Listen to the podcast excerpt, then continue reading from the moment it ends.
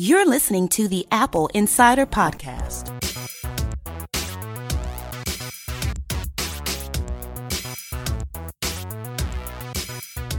Welcome to this episode of the Apple Insider Podcast. I'm Victor Marks, and joining me is the wondrous William Gallagher. Yeah, I can tell you what I'm wondering about this time. It's whether I can dare ever speak to you again after last week and what you did. Was that good? Did that That was that was excellent. I'm I'm really pleased with that. What I want to say about what I did last week. it's a good thing you did in in most respects, but okay. what what I did last week was I I got equally some of the worst feedback we've ever gotten on a show and some of the best feedback we've ever gotten on a show. Oh right.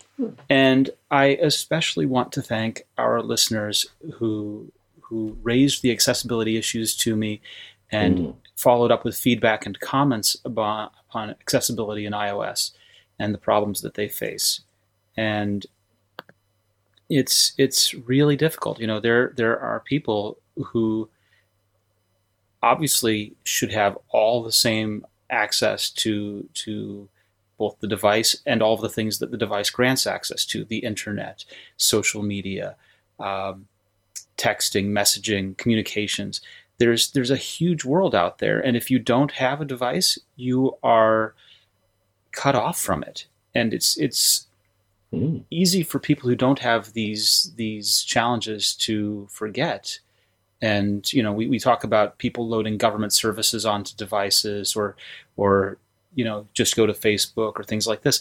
But if you don't have a device that has accessibility, if you don't have the ability to access this kind of stuff, it's a real problem. And you know, there are ma- there were major bugs in VoiceOver where VoiceOver would stop copying completely after having been on a phone call. Uh, in years past, Braille users of, of displays would lose the ability to type or read on their displays. And there have been some really serious bugs with almost every release of iOS over the past few years in accessibility. So this is this is a really pro- a big problem because when you have these sorts of problems repeatedly, Um, how about if I may? Uh, you were talking about the accessibility things. I have a, a slight out of that that might be uh, useful. Can I bang on Go, with that, please. or yeah, do you need me to? no, no. Okay. So please go ahead and talk. I'll, I'll, I'll, let you speak about accessibility. I think we need to focus on this a little bit. Okay. Well, I've got to say, actually, this all uh, makes the thing I was about to accuse you of seem quite trivial and, and silly in comparison. I, I, I'm long been aware of accessibility issues as well as one can. I mean, intellectually, one expects that one knows about accessibility. It's only when you actually need it that you really appreciate it. But for so many years, in so many ways, I've been deeply impressed with what Apple has done. So the fact that it's now going wrong, and, and you say going wrong over some time, that that's even more disappointing than it not being there in the first place. For years we felt comfortable talking about accessibility, and for years we felt comfortable recommending um, Macs because they just worked. And this this is a real difficulty, uh, especially when people can't have the confidence that they need that their device is going to work right. You know, an example of a, a, a bug is Bluetooth hearing aids, where the audio handling is such that when a, a user has hearing aids paired, voiceover how sounds still come through the speaker. We have difficulties, and, and these have to be better addressed, and bug reporting has to be better addressed. You had some thoughts about accessibility, William. Yeah, I, it's not very useful ones. I think actually intellectually one is uh, always very aware of uh, accessibility, but you don't, you can't ever really understand it until you need it. But given my position over the years, I've been very impressed with Apple and how it's uh, seemingly done far, far more about accessibility than anyone else. So actually, now you to tell me that it's going wrong and has been going wrong for quite some time. That's that's probably more disappointing than it not being there in the first place. Yeah, I, we we are going to spend some more time on this. I am really going to um, live with voiceover and try and interact with with it as as best I can. Yeah. because you know imagine that you were a, a technology director at a school and you were trying to make sure that your your systems were all set up for accommodating students with these needs and so you're testing this stuff out and having to live with it and finding how much goes wrong. It's really a difficult thing. I mean, having to make this your main device instead of a beta device, right? And one of the things I'm most concerned about is that there's, you know, reporting bugs and giving feedback to Apple is hard enough as it is for, you know, t- typical users that that have all, all of the uh, the abilities that Apple might or anyone might assume, and uh, it's it's just uh, boggling to me how on earth people with these needs are able to report bugs at all, and n- Yeah. not that you know with with broken tools getting in the way. I mean, No, I understand. It's just, it's just an entire world. So yes, we should dig into it. I'm just ever more conscious. The thing I was going to talk to you about is really, really trivial. So maybe I'll, I'll just leave that and next time say to you what you did two weeks ago. God, how's that?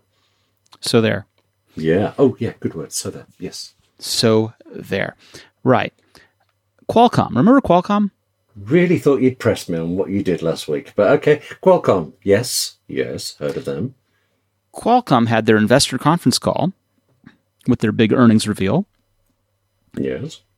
And they said that 2020 is going to hold two inflection points. That's the quote for 5G chip, chips. So the first major development for 5G will be the spring launch of handsets from folks like Samsung and other Chinese manufacturers, things like this, right? Hmm. I didn't know that, but it makes sense. Yes. Mhm. Fair. A second inflection point will arrive, quote, in the fall timeframe when another set of flagship devices will adopt 5G, end quote. Yes. Where are you What do you with this? suppose? What, I, what what what kind of device launches? What flagship device launches in the fall? No, you don't. You don't mean no. You can't mean five G coming to AirPods. I I can, but I don't think that that's a 2020 thing. Uh, okay, shot in the dark. Played a hunch. What what else could it possibly be? I, What- I would say that would happen to Apple Watch before it would ever happen to uh, to AirPods, but I think AirPods are, are going to one day get it. okay, AirPods are on my mind for reasons. But okay, wh- what do you? I presume iPhone. Then, in which case, this is shocking news. Apple iPhone will have five G from Qualcomm. Qualcomm. in 2020, which is something we've been saying all along. But this is the first time that the CFO of Qualcomm has confirmed it.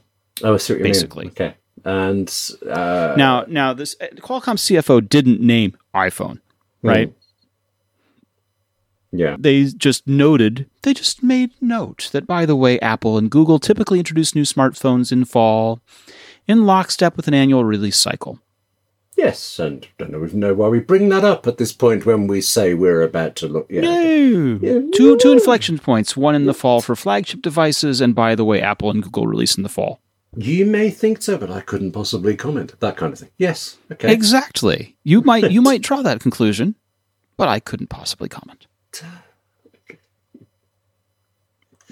all right. I remember when Qualcomm So- was all who's suing who and all this stuff, but this is more interesting. I like this. This is better. Mm-hmm. And uh, CEO of Qualcomm, Steve Mollenkopf, said in an interview that his company's been tapped to provide 5G silicon to over 230 device designs. That's up from 150 devices last quarter. Okay. How many iPhones are there going to be? Well, I, obviously that's not all iPhones, right? There are other phones available? Samsung and Huawei would like you to think so. Google certainly has a Pixel phone that they advertise. They may have sold a handful. Okay, I've vaguely heard about that. All right. I thought you might, yeah. Okay. Now- not uh, currently the iPhone, you know, for the past two years, the iPhone and iPad lines have been using Intel's chips Yes. for the uh, the modems. This is a return to Qualcomm. the The projection is that Apple's going to be working on their own 5G modem for use in an iPhone around 2022, Mhm. and further, that once they have that sorted out, they could in 2023 or so integrate that into the CPU, into the A series system on chip. Okay. Yes, I'm following this. there's not, not a whole lot to follow. It's just this is this is the direction things are going in. Oh, I thought you were building up to something else, and I was Nope, just nope, holding I the built to it. in my head. Oh, okay. Nope, Mm. nope. That that was that. Oh well. Then in oh, that Oh, case, well, I now think said. last week's thing was more interesting. But you know, you don't Oh, want to know. So. you Oh, go on, let me tell you, because it's your fault, and I blame you. fault. I have. I bought Apple AirPods last week because of you.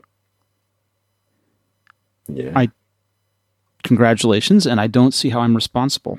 You made some crack about how if I got them, I'd have the set, all three versions. And I started thinking, yes, and that'd be interesting Was to I- compare them all. And Was I incorrect? uh, no, you were fully correct. It just hadn't entered my head before. And clearly, I'm a completist um, because I pretty much straight after that podcast, I went out and spent more money than I should have done. I I want to tell Angela that I am not responsible for your use of finance. okay, I'll make sure. Just because you abuse your bank account has nothing to do with me. I couldn't possibly comment. Okay. But uh, amongst the, the general blame I'm sending away, there's also thanks because I love them. So thank you very much. Yes. Well done. Well done.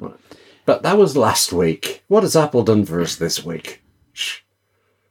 You know, that's a great question.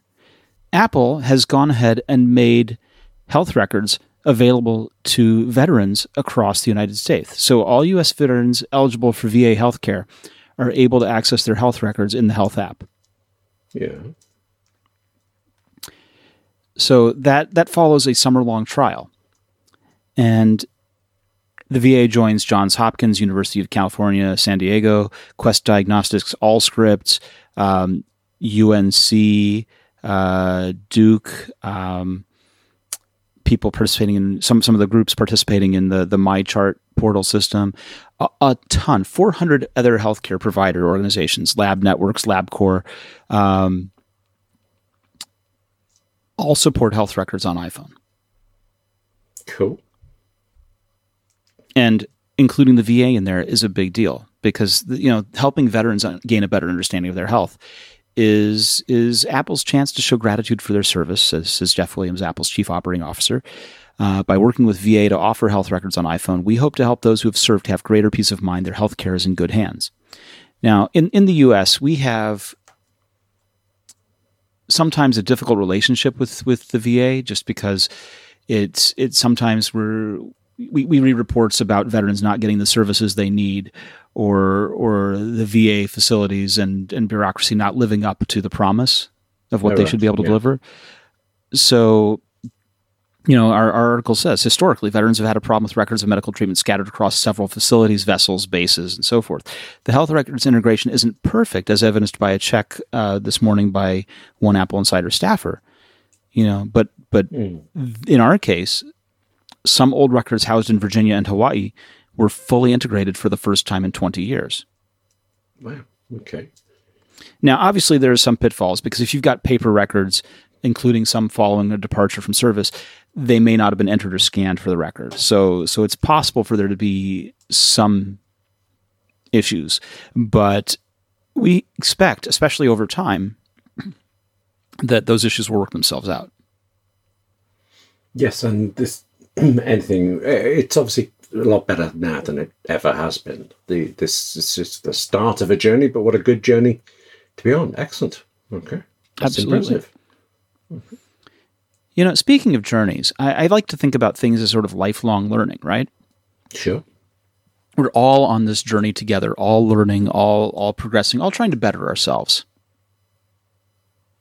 Yes. You'd agree with that? Yeah. Yeah, I'm hoping you're leading to an ad read rather than just something you feel I should address in my personal life, maybe my finances or something.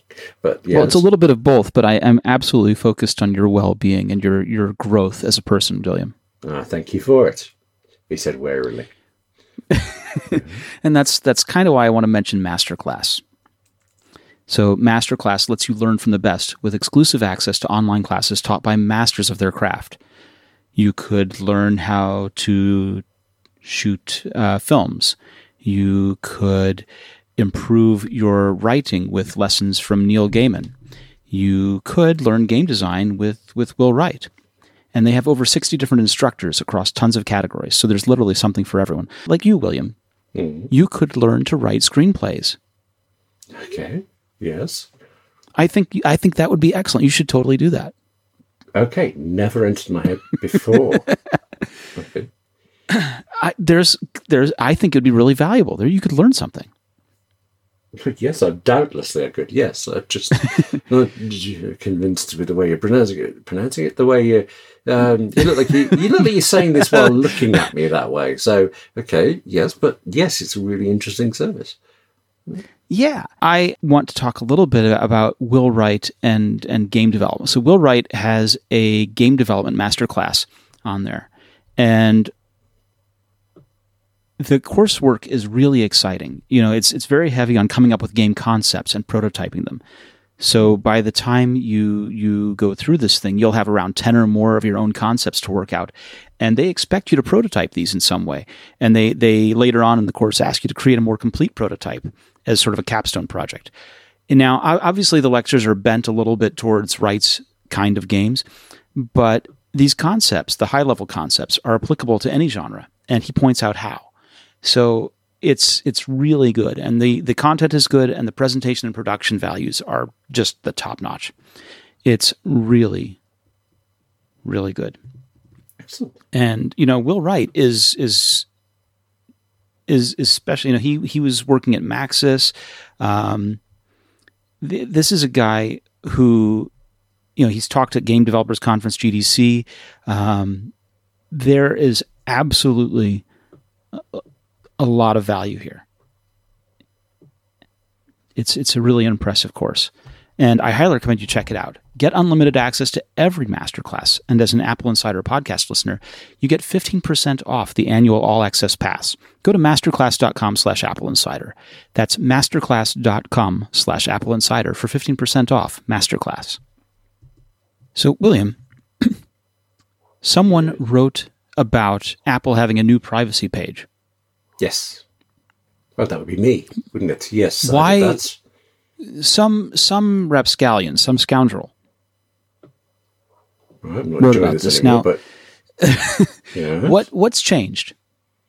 Well, uh, two things really. One is a sort of surface change, if you like. It, it looks very different, um, which is more important than it sounds. Uh, what they've changed is they've made they've made it like a primer. Anything you're concerned about, is my location safe when I'm using maps? Am I telling people this? There are about like paragraph long descriptions of exactly what goes on and when, and they're really well done. Um, but then they've also added a series of four white papers, um, things on location services, maps, photos, and safe web browsing. Totals about 40 pages of some really specific details of what your iPhone or device uh, does at any one time. And it's, it's just laid out there for you. It's very clear and and really well done. Wild. It's it's interesting because you know this is one of the big pushes that Apple has done uh, since Tim Cook became more vocal. Yes. Right. Obviously, yeah. privacy as a focus started way back with Steve Jobs, but mm. but Tim has really pushed it forward. Would you agree with that? Oh, totally. I mean, increasingly. It's I think especially this year actually it's just gotten more and more and more. So, yeah, but fascinating actually to see to track back and see how much Apple has done. Because you, you have this thing of you know Steve Jobs and Steve Wozniak in their garage. They were not thinking about this stuff. Uh, but when did they start? And about 10 11 years ago uh, you can see Steve Jobs is already being really vehement about everything. It's very impressive um, the depth of detail they go into and how passionate they are about it. I mean, I, I am of a mind that you could argue uh, Apple has found a nice differentiator. Um, that it can champion this and that it's purely a profit thing, um, that this is a really good selling point. And doubtlessly it is, but it wasn't when they started. And, and I actually believe them. I think the efforts are laudable. Yeah. You know, the, the old Jobs quote that is still good is I believe people are smart, and some people want to share more data than other people do. Ask them. Ask them every time. Make them tell you to stop asking them if they get tired of you asking them. Let them know precisely what you're going to do with their data. Yes.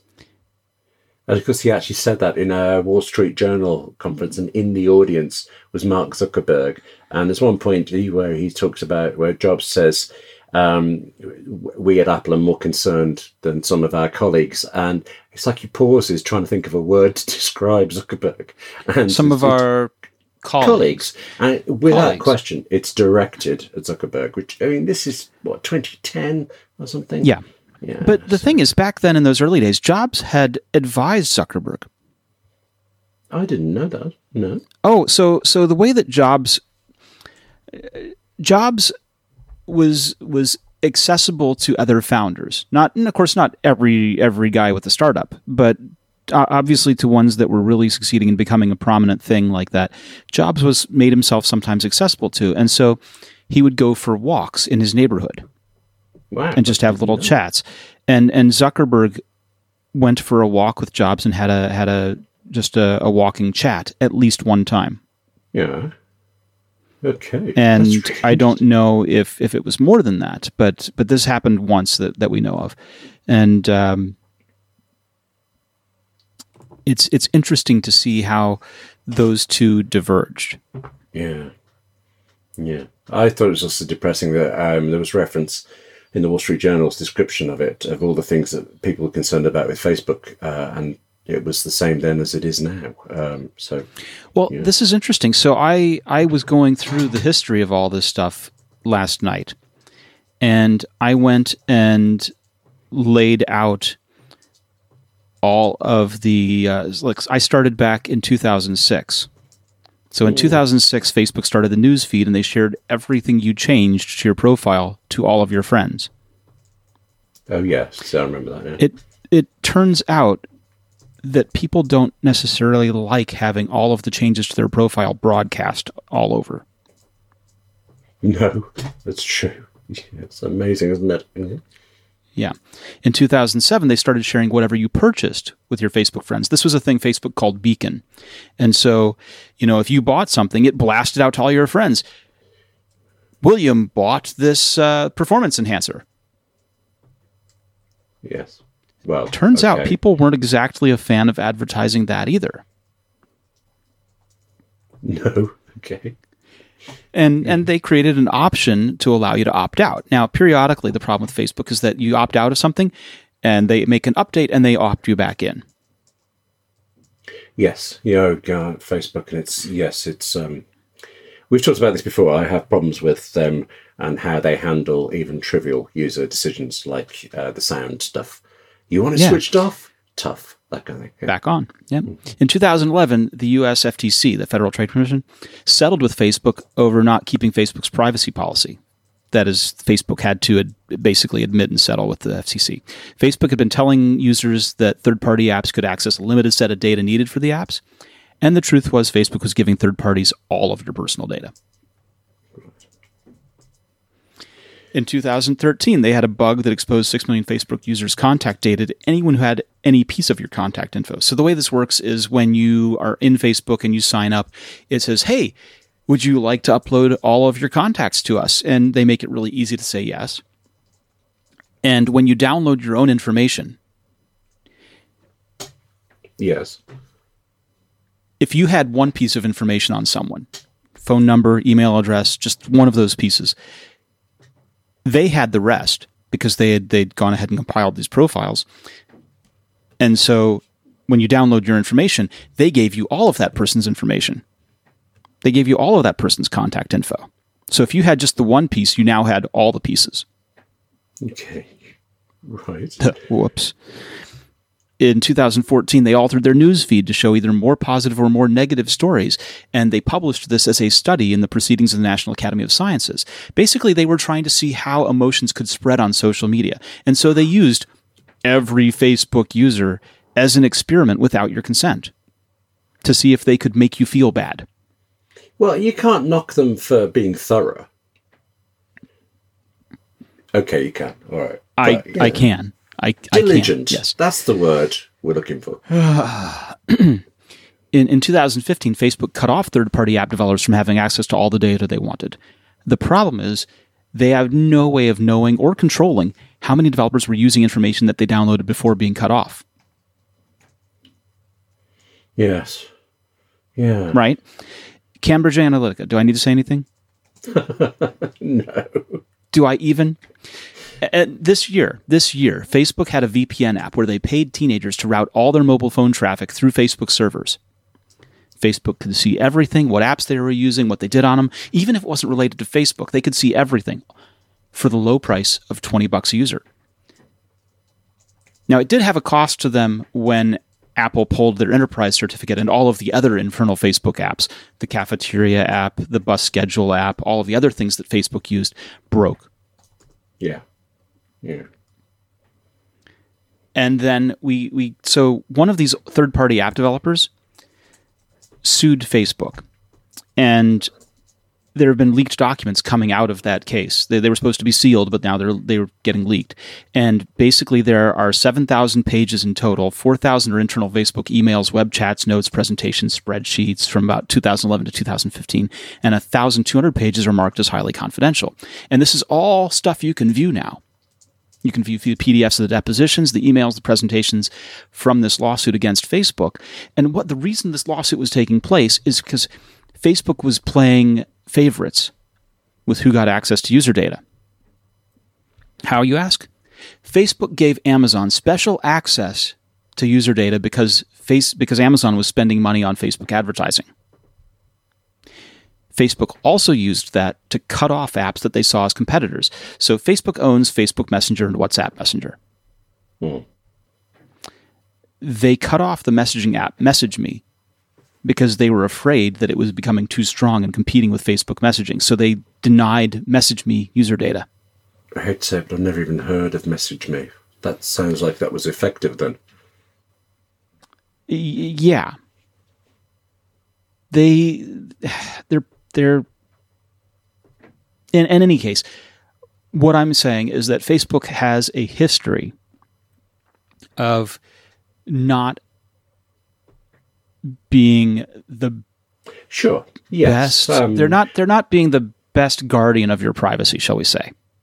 Okay. Uh, do we need to throw any allegedlys in here? If so, allegedly. Okay, but yes. Hmm. What do does that help you? Now? It does actually. I feel a little lighter. Yeah. Oh, good. Okay. So the the thing that I'm saying is that Apple publishing their privacy statements, put it, publishing all these information, is a good step. The the having having this Apple privacy push is good. The one thing that's going to happen is that when Apple fails on privacy or has a bug on privacy, that it, it's going to be pointed out as if it's hypocrisy, and that's yeah. not necessarily the case, especially in the case of bugs. Sure. I mean, you've had the FBI saying how hypocritical Apple is when I can't remember what bug it was that happened. It seemed uh, a, a, gleeful overreaction uh, to it when other companies aren't coming close to what Apple is doing. It's, right. I, it's funny. What I what I really wish for out of Apple is plain language. You know, it's it's one thing to read the Jobs quote that says ask people, ask people every time, make them tell you to stop telling, asking them, right? That's great. But the uh, and and the iOS interactions, you know, asking for Bluetooth or asking for microphone are good, although it would be helpful to understand why they're asking. For example, it, it leads to misleading user situations where when when you set up CarPlay, they ask if you want to use like CarPlay use Bluetooth. And they don't tell you why that's necessary. And so people think that it's for audio handling and it's not necessarily for audio handling. You know, I, I have you know, it's it's for mm. setting up wireless CarPlay is what it's for, because they use Bluetooth and Wi-Fi Discovery to set up the wireless CarPlay link.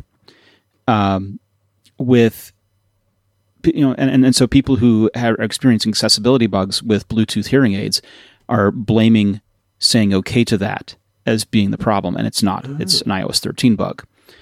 You know, what I'd also like is some clarity around the end user licenses. You know, you, you sign up for iTunes and you have to click agree to 50 pages of legal terms.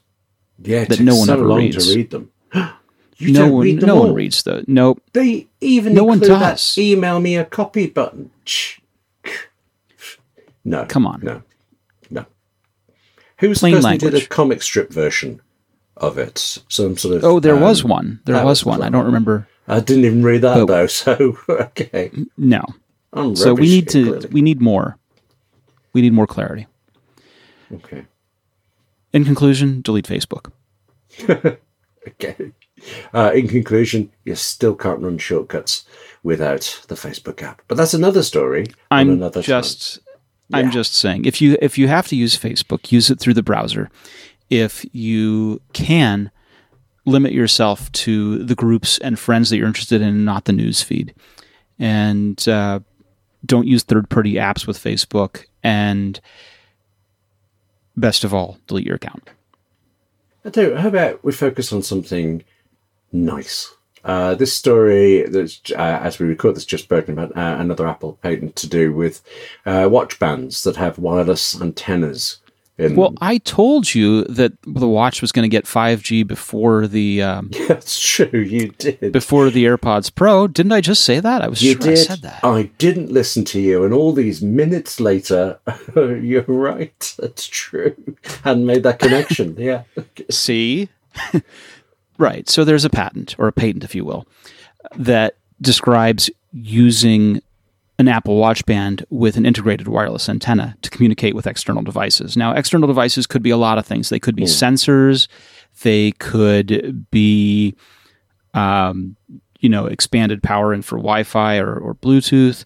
It could be stuff to control other devices. There's there's a lot there, but the idea is if you can put the antenna and control circuitry in the watch band, then you free up that space in the watch itself, and and furthermore, you could put different wireless uh, control and and antennae in, so you could do it for different technologies.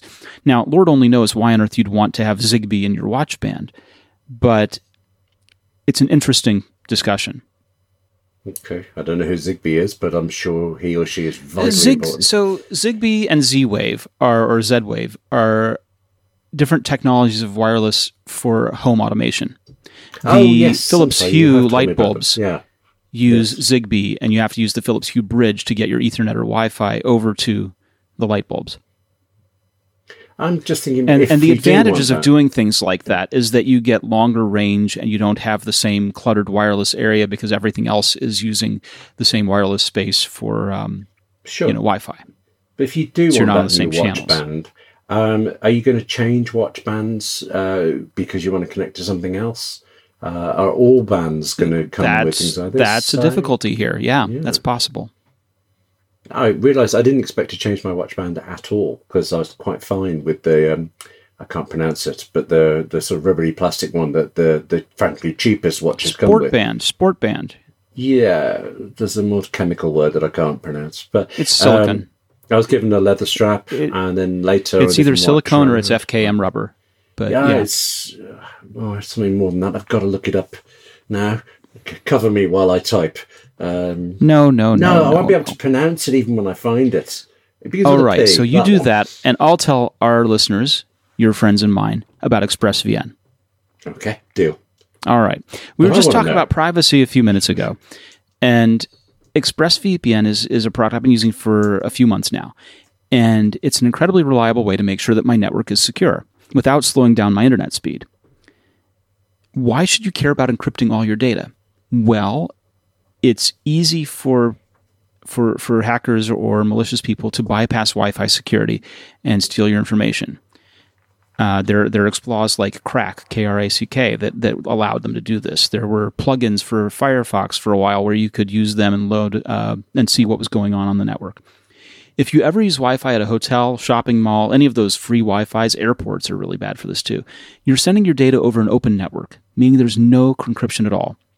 The best way to ensure that all your data is encrypted and can't be read by hackers is by using ExpressVPN. And all you need to do is download the ExpressVPN app on your computer or smartphone and then use the internet just as you normally would. You click one button in ExpressVPN app to secure 100% of your network data. And it's the fastest and most reliable. They're recommended as the number one VPN provider by review sites like TechRadar and CNET. ExpressVPN is a company that takes privacy and security to the next level. They invented a technology called Trusted Server to ensure that VPN servers run from RAM and no data logs are written to a server's hard drive, even by accident. If you want the best in online security and privacy protection, head over to expressvpn.com slash Apple Insider for three extra months free with a one-year package. Protect your internet today with the VPN I trust to keep my data safe. Go to expressvpn.com slash Apple Insider to get started. William, Fluor- fluoroelastomer. And if I've pronounced that wrong, I'm going to claim that's the British pronunciation of it. But I can't get out of the fact that I said it began with a P. Fluoroelastomer, that material. Um, I, I yeah, actually find it fine, and I was not going to swap away to buy bands, but I was given one, and then another one came, for something else. I have two or three bands, and I do swap between them, and you know.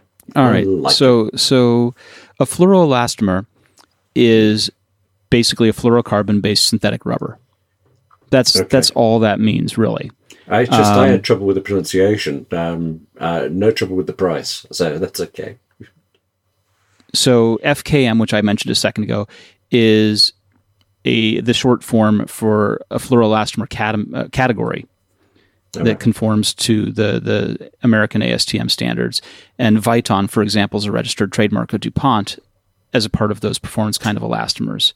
There's FPM, there's FKM, there's Viton, there's EPDM. Um, Carpe diem.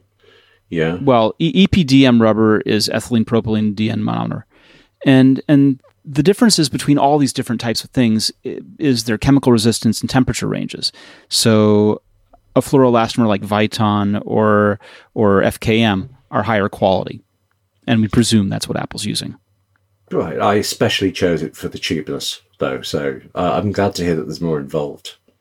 in it. Yeah. But uh, the sorry, the, I I went off down a rabbit hole trying to find out how to say that word. It's this whole thing of uh, will you be forever swapping straps if you get one of these uh, Probably. watch bands? Uh, yeah. I just curious Yeah. to know. Would, do you don't think Apple would like us to keep buying expensive bands with electronics in it? Do you?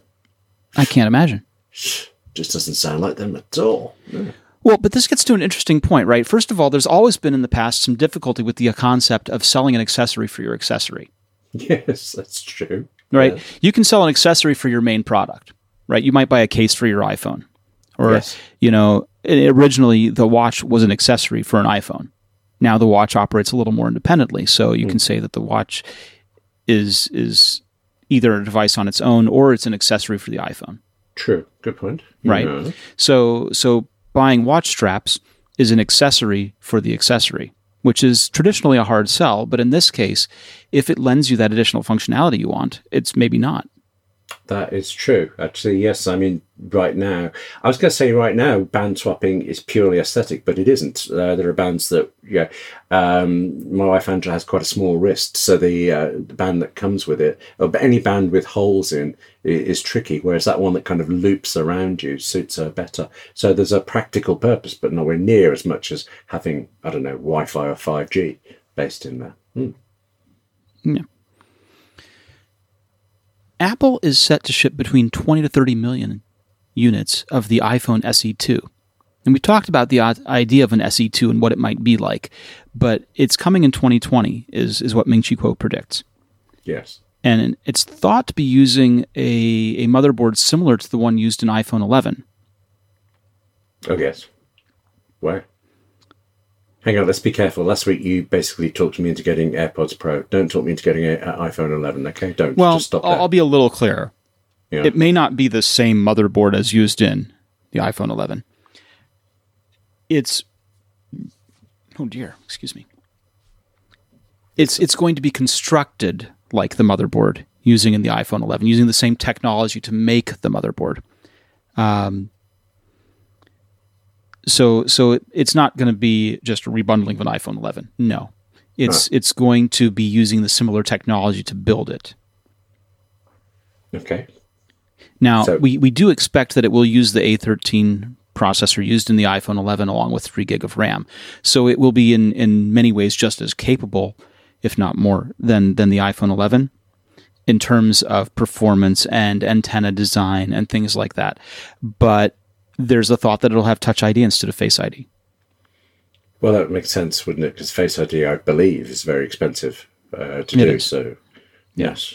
I actually I like Touch ID. I have my iPad has Touch ID, and there are times when you know kind of reach across the desk for it, and it's quite handy to just put your thumb there. You know, you know, why can't we have Yeah. both? Have you used Apple TV Plus yet? Yes, I have. Actually, yes, have you? I have. Okay, then. So we don't need to talk about it. We both know. That's. Well, What do you think? I first of all, I'm enjoying it. Second of all, the quality is good. In what sense? Just just in terms of streaming, it has the highest bit rate of any 4K streaming service. Yes, I was hearing that. Um, and Apple doesn't seem to be shouting about it much. Where you're right, I was thinking the morning show looked utterly gorgeous, uh, in particular. So so what happens here is that when you're streaming video, you you do a few checks before you set up the video stream or as you're setting up the video stream to see what bandwidth the connection can support. And so there's a wide span, a wide variance from how low bitrate you can send or how high a bitrate you send based on everything from your own internet connection to the speeds of the links between you and the server where the video is coming from. Mm-hmm. Mm-hmm. But if all of those links are optimized, if everything's working the way it should, then you can get as as much as 41 megabits per second at, at peak, an average bit rate of around 29 megabits per second. That's really, really high quality stuff. I don't know how to translate that into what we see, but I do think the images on Apple TV shows are, are beautiful. So, yes, they're beautifuler than they would have been. Yes. Yeah. So basically, it's streaming 1.5 to 2 times the bit rate of an HD Blu ray disc Goodness. and about Okay. half that of a UHD Blu ray disc. How does that compare to somewhere like Netflix? Do we know? Uh, not entirely certain. I don't have the specs on Netflix streaming Oh, lately. Also, Netflix comes in different quality levels, doesn't it? And various things when you pay. So, Well, so we'd want to compare Netflix 4K streams to Apple TV 4K streams. Right. And can And we do that? I mean, it's certainly possible, but I, I haven't run those tests. cool. Nor have I. Didn't even think of them before now. But okay. Yeah. Yes. For some reason, I'm more interested in the programs I'm watching than the specs behind them. But uh, Well, I so see it makes a speaking of the difference. programs, speaking of the programs, there's a drama called uh, Hala or Hala, produced Yes. by Jada Pinkett Smith, that's going to uh, come to theaters first on November 22nd, and then come to streaming on December 6th. So Apple is releasing movies to theaters ahead of their release on on the streaming service, which is pretty cool. And and that's very clearly kind of a a play Yeah. to get considered for awards. Yes. Yeah. Which Because they the awards- form on. Yeah. Right back Yeah, on I mean, the, the- um what was it called? Sorry, the 1984 ad that actually played. Well, this isn't theatre thing, but they played it on television in a local market somewhere a couple of weeks before, so that it would before the Super Bowl, so they could certain- qualify for yeah. awards. Yeah. Yes. So they know what they're doing. That's what they're. Yeah. Well, in this case, at least. Yes. Yeah, and and we've seen trailers for that. We've also seen a full length trailer for Servant, which is from M Night Shyamalan, Yeah. and that's coming on November twenty eighth. So we're gonna have a nice, happy November, December Christmas viewing time. Christmas viewing on Apple TV Plus. Mm-hmm. I have a complaint about Apple TV Plus. Okay. I have I have two complaints. First of all, they've for most of the shows they've only published three or four episodes. Yes. And you'd rather binge through the whole series? My binge watching habits are are crying in pain. I want to see the whole thing. Okay, well, how about you wait a bit and come back later? No, Okay. Can't help you then. No. Yeah. And the other complaint is about Apple's bungling and mismanagement of Apple IDs. Okay, that doesn't seem Apple TV specific, but uh, I have had some pain points with that as well. What's yours? Apple TV has highlighted it for me once again. Yes. In order to take advantage of the free year of Apple TV service based on Oh, yes, yes. your Apple ID that you used when you purchased your shiny new piece of hardware, Oh, I didn't think of that. Of course, yes. You have to sign in as that user among the multiple users that you can now sign in with on TV apps and tvOS. Right. Okay, And- that never occurred to me. Yes. Yeah. And so I've had to sign in to the Apple TV with the other Apple ID. And and and then that's changed all my purchase history and it's changed things I signed in on my phone as well so that I could go ahead and have the TV service on the phone, which then switched me out of my test flight Apple ID. Ouch. Okay. now, So why do I have a test flight Apple ID? Let me let me explain the history of Apple ID here for just a second. So there was iTools, which gave you a .mac email address, or or a Mac.com email address, as it were. And then there was the ability to use AOL Instant Messenger IDs as an Apple ID for iTunes purchases. So I had one back then. And then AOL Instant Messenger went away, and they told everyone convert your AOL Instant Messenger name into an email name so that you keep all of your purchases and purchase history and stuff like that. And so I converted that to an email address that I already owned. And all my purchase history going back to 2008, 2009 with the beginning of the App Store is on that account. All of my test flight stuff is on that account. But that account is not the Apple ID. And I use that Apple ID for also managing my family account for all of the other Apple IDs for my family. But that's not the one that I use with my iCloud necessarily, because with my iCloud, I if you don't use one that ends in in .mac or in in um, me.com or mac.com, which came out of the .me Yeah. part of the era, um, then you don't get to take advantage of things like iCloud email. Okay. No, I didn't know that. Okay. Oh yeah, you have to have one that ends in mac.com or me.com to be able to use iCloud email. They they if you used one that has your personal email address as your Apple ID, you don't get to do that. Now, if this sounds confusing, it's because it is. Okay. It's because Apple has allowed history and allowed to, this to be a complete mess and, and not allowed you to unify them in any kind of sensible way. And so here I am with uh, two major different Apple IDs and a handful that I've just simply discarded over the years from the iTools era because my gosh, I can't. How how many should I keep around really? Um, you know, and back then they gave you online storage to publish websites on, and so people did this thing where you'd sign up for multiples and then use Apple scripts to combine them into one gross large storage kind of thing. Um, so there, there. Uh, technically, There I've probably had about sixteen different Apple IDs. As it stands now, I have three or four that I maintain. All right. I have three. Okay. It's but it's fairly common for people who've been doing this long enough to have two, Sure. right? So, uh, what's I have the solution? I have Go three or buy Apple TV. The, the solution is complain about Apple and shake my fist at the sky because they really ought to do better at managing this or merging them so that the purchase history is seen across all of them, or that I don't lose my test flight access because I've signed in to get my free Apple TV Plus. This is dumb. It is. Yes. Yes. Can't can't disagree with you there. listeners, hey, everyone out there listening, if you've had an experience with Apple IDs that's annoyed you or frustrated you, why don't you write in? Why don't you tell me about that? And if you've watched an Apple TV Plus show and you've really enjoyed it, tell us that too. I would like to hear how many of you are enjoying them as much as we are. This might only be recognisable to uh, people in the UK, but this sounds like if you've been affected by any of the issues discussed in this program, there's I- a helpline. Okay. Our attorneys are only practicing in these two states, but don't worry.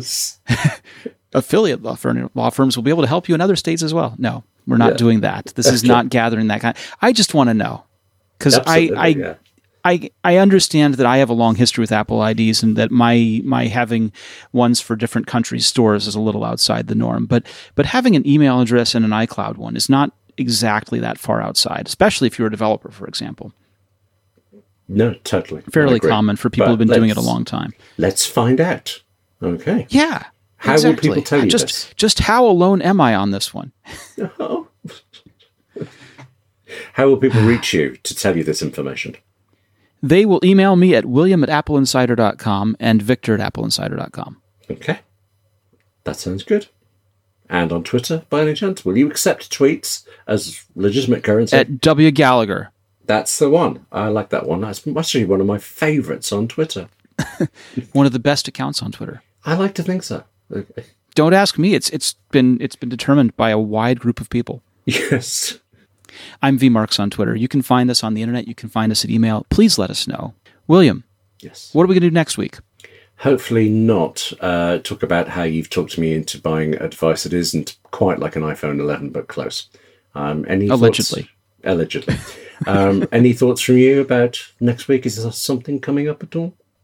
You know, there are people that are still holding out hope for a new MacBook Pro, and I don't want to dash their hopes. What I I think we ought to do instead is I want to recommend some apps. Do you mind if I recommend some apps? Shoot, yeah. I'd like to recommend two apps. So there's there's one that I was looking at called ZippyCal.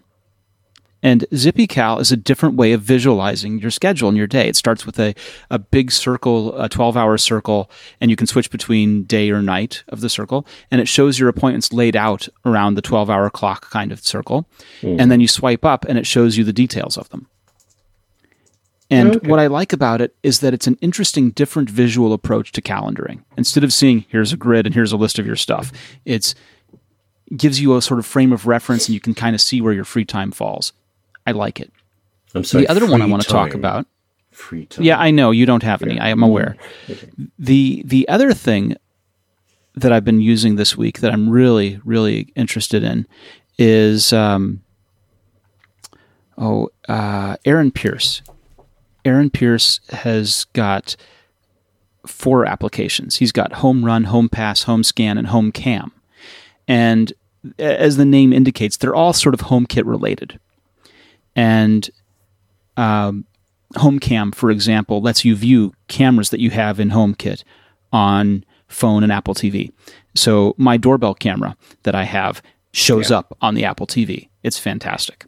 Um, home Scan is a way of of you know you, with with these apps you can go ahead and scan all of your codes and maintain a database of all of the eight digit codes required to get these devices into HomeKit, which is especially handy because trying to find the sticker or the booklet or taking the device off the wall to get at the sticker on the device really frustrating. Going ahead and having this as a list of, of things that you can work from is huge. Sure. Listen, I've really, really got to wrap up and get out. You could carry this on yeah. without me. Nope. Nope. I, I just wanted to mention these two developers and their apps because I think that our listeners, if, if you're using HomeKit at all, go check it out. Home Run, Home Pass, Home Scan, Home Cam. We will be back next week. William, say goodbye to everybody. Goodbye, everybody. all right. Cheers. We'll be back.